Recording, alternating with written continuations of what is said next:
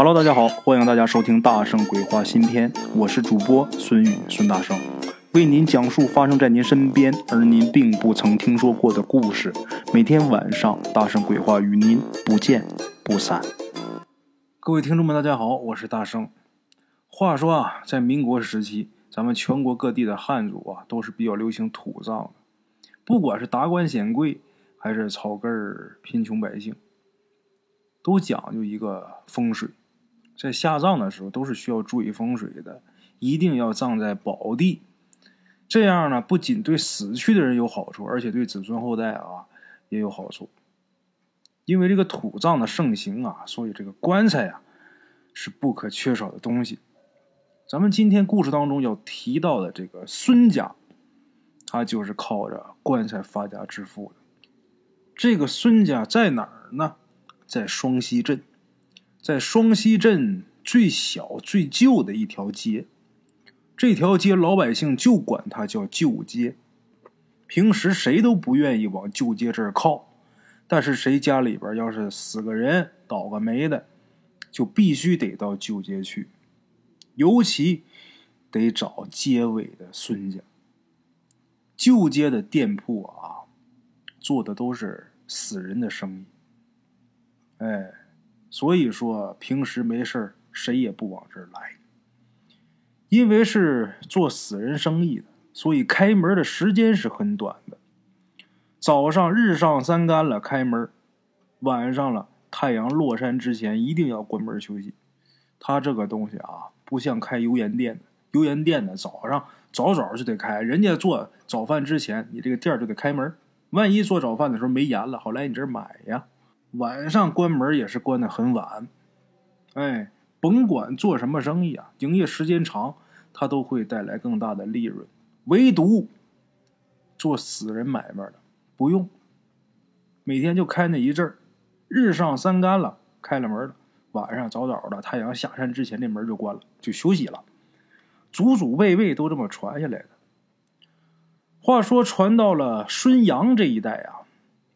就已经不是那么重视传统乱世里边生活不好过，这生意啊自然也就不好做。不过呢，总是要吃饭啊。孙杨他就想把旧街这棺材铺名号打起来，这样我这个活路啊才能更大，我赚的钱才能更多。特别是这个时代啊，土匪、官匪、军匪出没，死于非命的人呐不计其数。穷人家买不起棺材，但是稍微有点资本的人家，他就希望能有一副棺材。哎，棺材铺的生意啊，按理说应该很好做，但是你得把名声打出去。用咱们现在话来说，广告你得打出去。每天孙杨啊就琢磨这点事儿。话说有这么一天呐，就跟往常一样，孙杨吃完了早餐，慢慢悠悠的开门。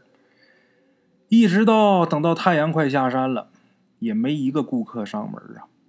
正当他准备关门的时候，这时候啊，门口出现了一双手，这手就扒在这个门口上。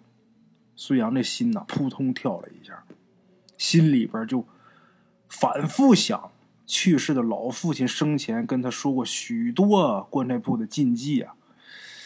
怎么想，我父亲生前也没交代过这样的。这鬼上门啊！孙杨正打算强行关门的时候，这时候门上的手啊，露出来的部分又多了一点。这时候能看得出来，这是一个女人的手臂，很细啊。紧接着就有细腻的声音呢，就说：“老板，等等，我我我要买棺材。”这时候孙杨吓得。就说以为是鬼上门嘛，就说你走你的阴间路，我做我活人的买卖。孙杨都不敢看，就闭着眼睛这么说。哎，一般而言啊，这个鬼怪啊，他不会难为棺材铺啊、寿衣庄啊，他不难为这些。为什么？你难为这种店铺，等于是毁自己的路啊！这是给死人服务的地方。说完这句话之后啊。这双手的主人，这个女的出现了。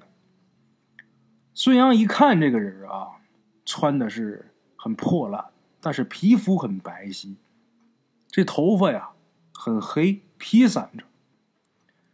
这女的听孙杨这么说啊，也知道这是把我当鬼了呀，居然噗呲笑了，就说：“你说什么呢？我是来给我弟弟买棺材的，我我弟弟病死了。”说到这儿啊，本来还扑哧乐了，说到这儿啊，这眼睛又红了。孙杨这个时候啊，才敢仔细看这个女的。原来呀，是一个长得很清秀的这么一个姑娘。从这个穿着打扮能看得出来，这是逃难而来的。哎呀，看这模样，这皮肤啊，也许之前呢还是一个大家闺秀，可是这个乱世啊，太多的人呐，变得人不人鬼不孙杨这时候就动了恻隐之心，他把这棺材铺的门啊又给打开了，然后就说呀：“你进来吧。”这会儿时间。这个夕阳啊，已经完全沉下去了，没有阳光了。但是呢，天没有完全黑，还是有亮的。这时候看这个女的身后啊，有这么一个小板车，就人拽的那种小板车啊。不用说，这板车上放着一个男人的尸体啊，那一定就是这女的死去的弟弟。这个死人不进棺材铺啊，这也是老祖宗传下来的禁忌。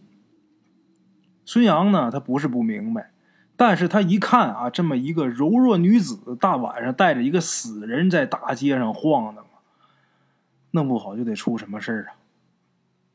孙杨想啊，棺材铺啊已经开了几代人了，也没听说过出过什么事儿，也不见得祖辈们他们留下这些规矩啊，就都得遵守。一看这个情形啊，孙杨就决定啊，今天呢，我破个例吧。哎，怎么的呢？孙杨啊，不仅让这个女的进了门，而且他主动把这女的他弟弟连带那个板车都给拖进来了，然后连车在他弟弟这尸首就放在大厅里边。这个大厅两边呢，放的都是棺材，中间呢有那么一个灵位，这灵位啊是。供着贡品，孙杨跟这女孩说呀：“就把你弟弟啊先放这儿吧，等明天天亮了再处理吧，你看行吗？”哎呦，这女的感动的是鼻涕一把眼泪一把的，对孙杨那是千恩万谢。然后这女的说了啊：“我呢叫孟丽，我弟弟呢叫孟晨，我们家呀原本是在北平的，没想到一路逃难呐，就逃到这儿了。”我弟弟自幼身体就不好，前不久啊，看，说着说着，这孟丽啊又哭了。孙杨一看这哭的梨花带雨的样啊，哎呦，心疼这个孟丽，然后赶紧呐就安慰这个孟丽，就说：“哎，没事啊，孟姑娘，不用难过。如果呀，姑娘你不嫌弃的话，我这棺材铺啊，也是你的家。”我孙某人呢，虽然没什么家庭，但是多养一个人啊，还是做得到的。你弟弟，我也会当我自己弟弟对待。孙杨说了这么一番话，孟丽没想到孙杨能这么热情啊，那就更感动，泪眼朦胧的就说：“：“谢谢孙公子啊，孟丽以后啊，为您做牛做马，为您洗衣做饭。呃，今天晚上的饭还没做吧？”我我这就去做。孙杨这个心里边啊，挺开心，挺满意的。他准备收留这个孟丽啊，他是有私心的。这要是一个男的，他肯定不会这样。正因为这是一个女的，而且长得还挺漂亮，在这个乱世啊，想娶个媳妇儿很困难。况且啊，孙杨他就是一个卖棺材的。没钱，没有地位，而且啊，做这买卖还不吉利。这孟丽呀，虽然说现在啊，照的有点狼狈，但是人很漂亮。这么漂亮一个大姑娘，用一副棺材换个媳妇儿，那太值了。哎，他是有私心的。趁着孟丽在厨房忙活的时候啊，孙杨啊，就开始观察他死了的这个弟弟孟晨。哎，听孟丽说呀，孟晨啊已经死了好几天了，他呢一直没有找到人帮忙，可是呢他又不能把弟弟啊丢在路边暴尸荒野，所以一直就用这个板车呀这么拖着。孙杨也觉得有点奇怪啊，哪儿奇怪呢？他说他弟弟死好几天了，可是这孟辰身上一点死人味儿没有。虽然说呼吸没有了，身体也是凉的，可是他这身上怎么就一点气味没有啊？孙杨心想，这会儿可是三伏天啊，按道理说那早就应该臭了呀。正在这琢磨呢。这时候，孟丽啊从厨房里边出来，就说饭已经做好了，然后就问孙杨。孙杨不是在这盯着他弟弟的尸首看吗？就问孙杨怎么了？我弟弟怎么了？孙杨一看他还挺着急的这个样啊，想了想，最后还是什么都没说。孙杨心想，没准啊，他弟弟身上真有什么事儿，但是他姐姐啊，孟丽也不知道。哎，我要是说出来的话呀。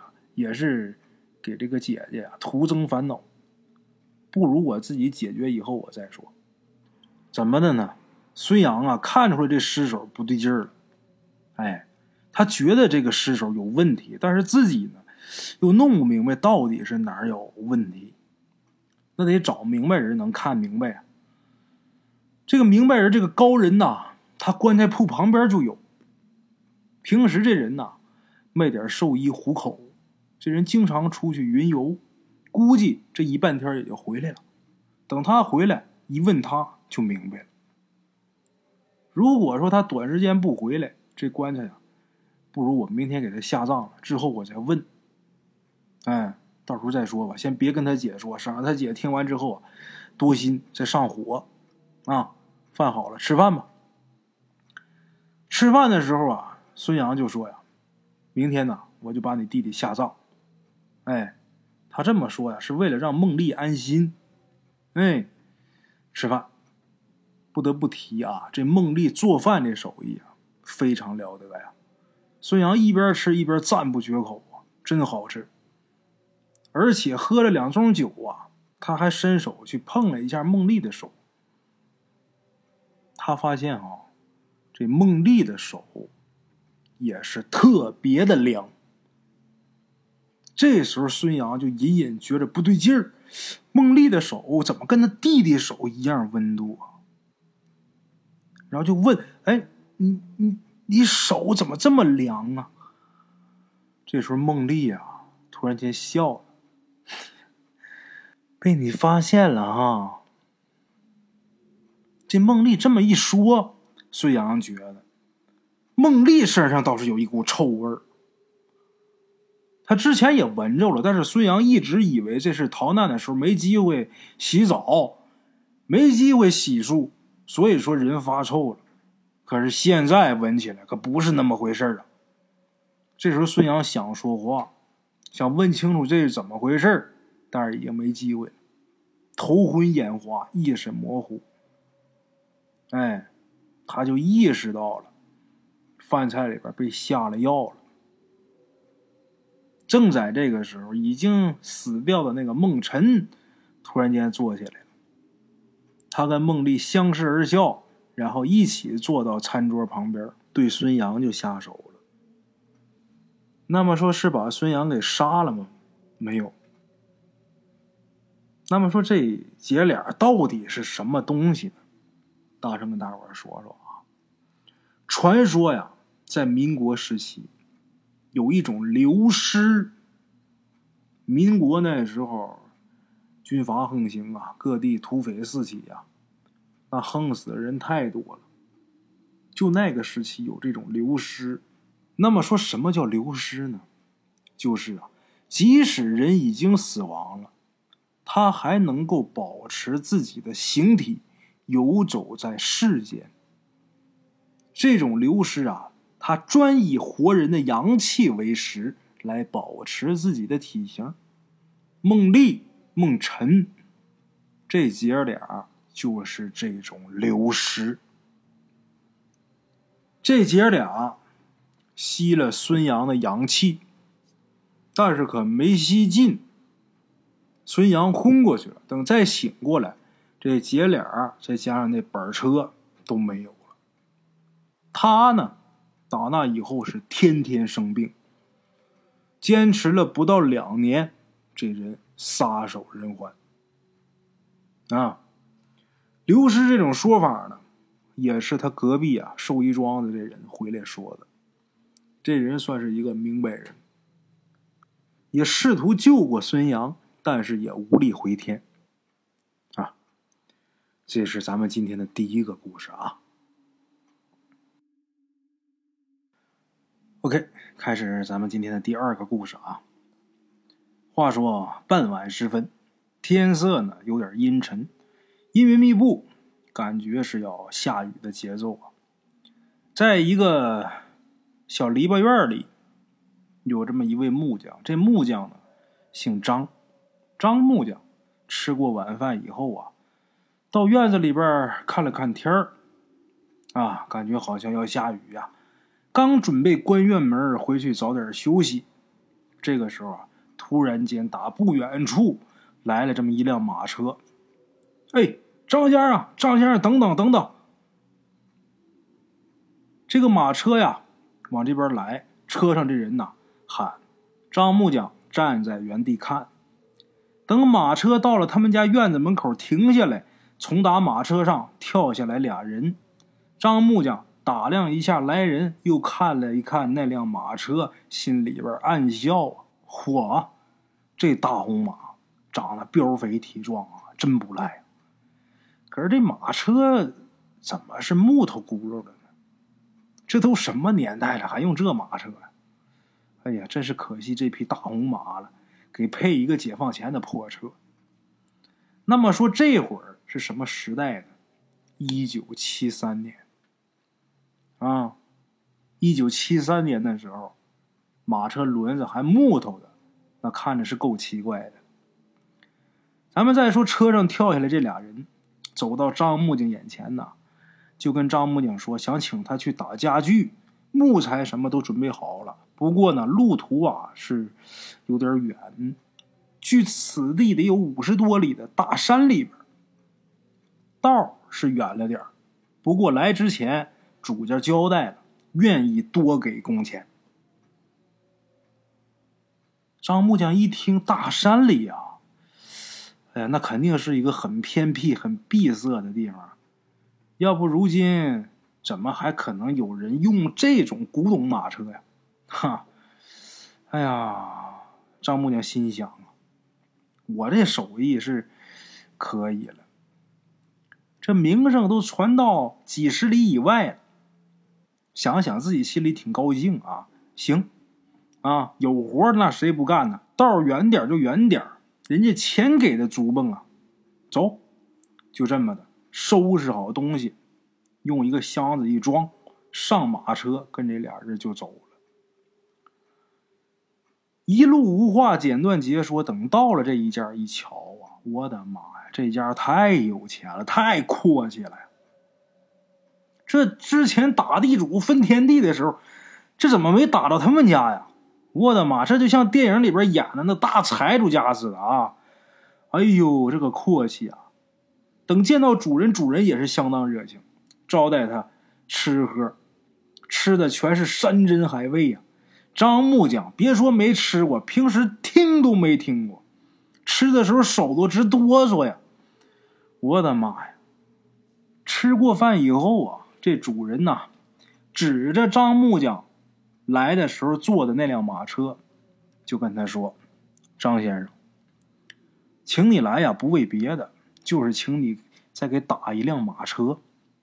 但是呢，一定要比这个阔气，比这豪华。但是有条件，就是辛苦你得赶时间。我呢，只能给你三天时间。”张木匠他自己呀，就是一个手艺人。那主家让打什么就打什么，这没得说。哎，张木匠也没多想，只是时间呐，三天时间太紧了。然后就说，三天时间这太紧张了，这个这这这质量，我恐怕那意思就是你时间紧，任务重，这质量我没办法保证。这时候主家说话了，就三天，不能再长，而且质量也绝对不能马虎啊，否则的话呀，你走不了。但是三天要是干完啊，工钱好说。说完之后，主家一甩袖子走了。张木的心想啊，也许是主家急用啊，啊，否则走不了是怎么的？这怎么还带威胁恐吓的意思啊？嗨，他也不能怎么着，就是想让我快点干活的意思。张木匠在这猜这个主家话这个意思啊。后来一想，既然来了，是吧？那我就辛苦点加加班呗，也能赶出来。就这样。接下来，每天主家是好吃好喝好招待，还派了两个人给他当帮手。张木匠也是把自己浑身解数啊全都拿出来了，自己这点本事全露出来了。等到第三天天至黄昏，这马车呀算是打完了。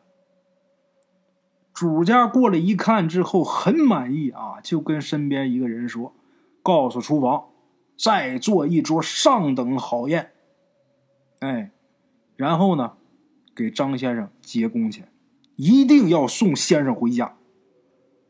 这家主人好像真有什么事啊！交代完之后，坐上这新马车，直接就走了。去接张木匠的那两个人，陪着他吃这个送别宴。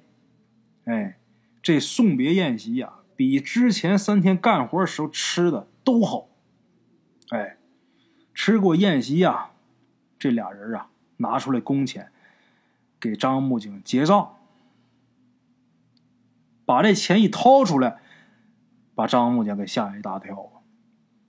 可不是纸票啊，两锭金元宝。张木匠简直有点不敢相信呐！我的妈呀！他就跟这俩人说：“这这这太多了，不是？现在你们这地方可能有点闭塞啊，还还还还用这个？我们现在都流行纸币了，你给我这我没地方花呀。”这时候，其中一个人呐就把这两个金元宝就递到张木匠手里边，就说：“张先生，你收下吧。只因主家对你的手艺特别满意，这是他临走之前交代的，我们可不敢违背呀。”如果张先生吃好了，现在我们就套车送你回家。哎，送张木匠回家就是一路无书。等这马车呢到了张木匠家门口，他到他自己家门口，他下车一看，吓一跳，这是我家吗？我怎么才刚出去三天，这门上都糊上白纸了呢？还吹上喇叭了，这怎么回事啊？他再看啊。送他那俩人和马车，就在他眼前一瞬间就消失。张木匠就懵了呀。等他进屋以后，当门的冷架子上有那么一副棺材，棺材里边躺着一个人，他媳妇儿、他孩子带着笑坐旁边的草垫子上哭，还有一些帮忙的人呐，忙里忙外的。这些人都好像看不见他自己啊。张木匠心想：我死，难道我自己死了吗？可是我在这站着呢，喊他媳妇儿，他媳妇儿听不见。他走到棺材跟前啊，想看看究竟怎么回事，是不是我死了呀？可是这时候突然感觉自己身后不知道是谁推了他一把，结果就这一下，张木匠啊就趴到棺材里的尸体上。等他再坐起来，就把旁边他媳妇儿、孩子啊都给吓一跳。有一个帮忙的看见了，扯着嗓子喊：“啊，快跑啊！诈尸了，诈尸了！”哎呦，这一声喊，屋里屋外是乱作一团呐。张木匠坐起来之后啊，左看右看，他发现自己坐在棺材里边，身上啊还穿着一身寿衣，他就明白是怎么回事儿大喊呐：“没诈尸，没诈尸！别跑，别跑，别跑，别跑！我没事，我是活人。”他说话很连贯，很流利。啊，而且是有条有理的，大伙儿就站定身形，在这看着他。过了一会儿，有胆儿大的就过去摸了摸这张木匠的身体，热的有心跳，那证明是活人呐。这才把大伙又都叫过来啊！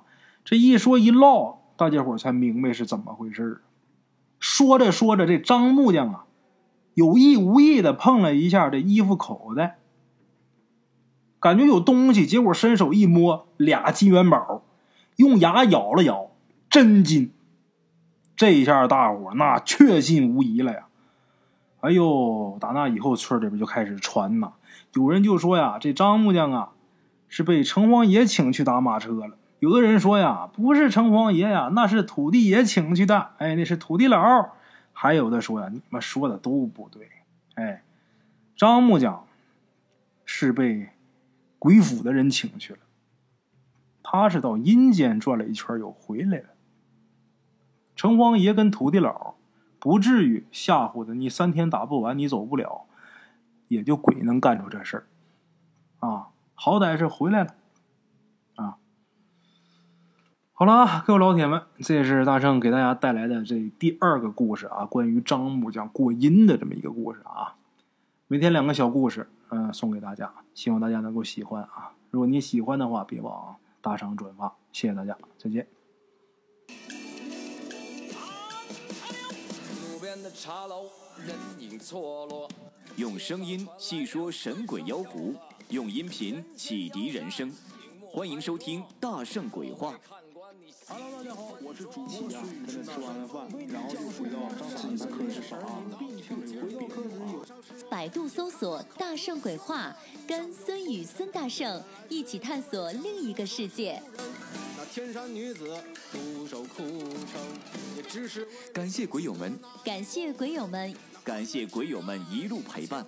大圣鬼话，见字如面。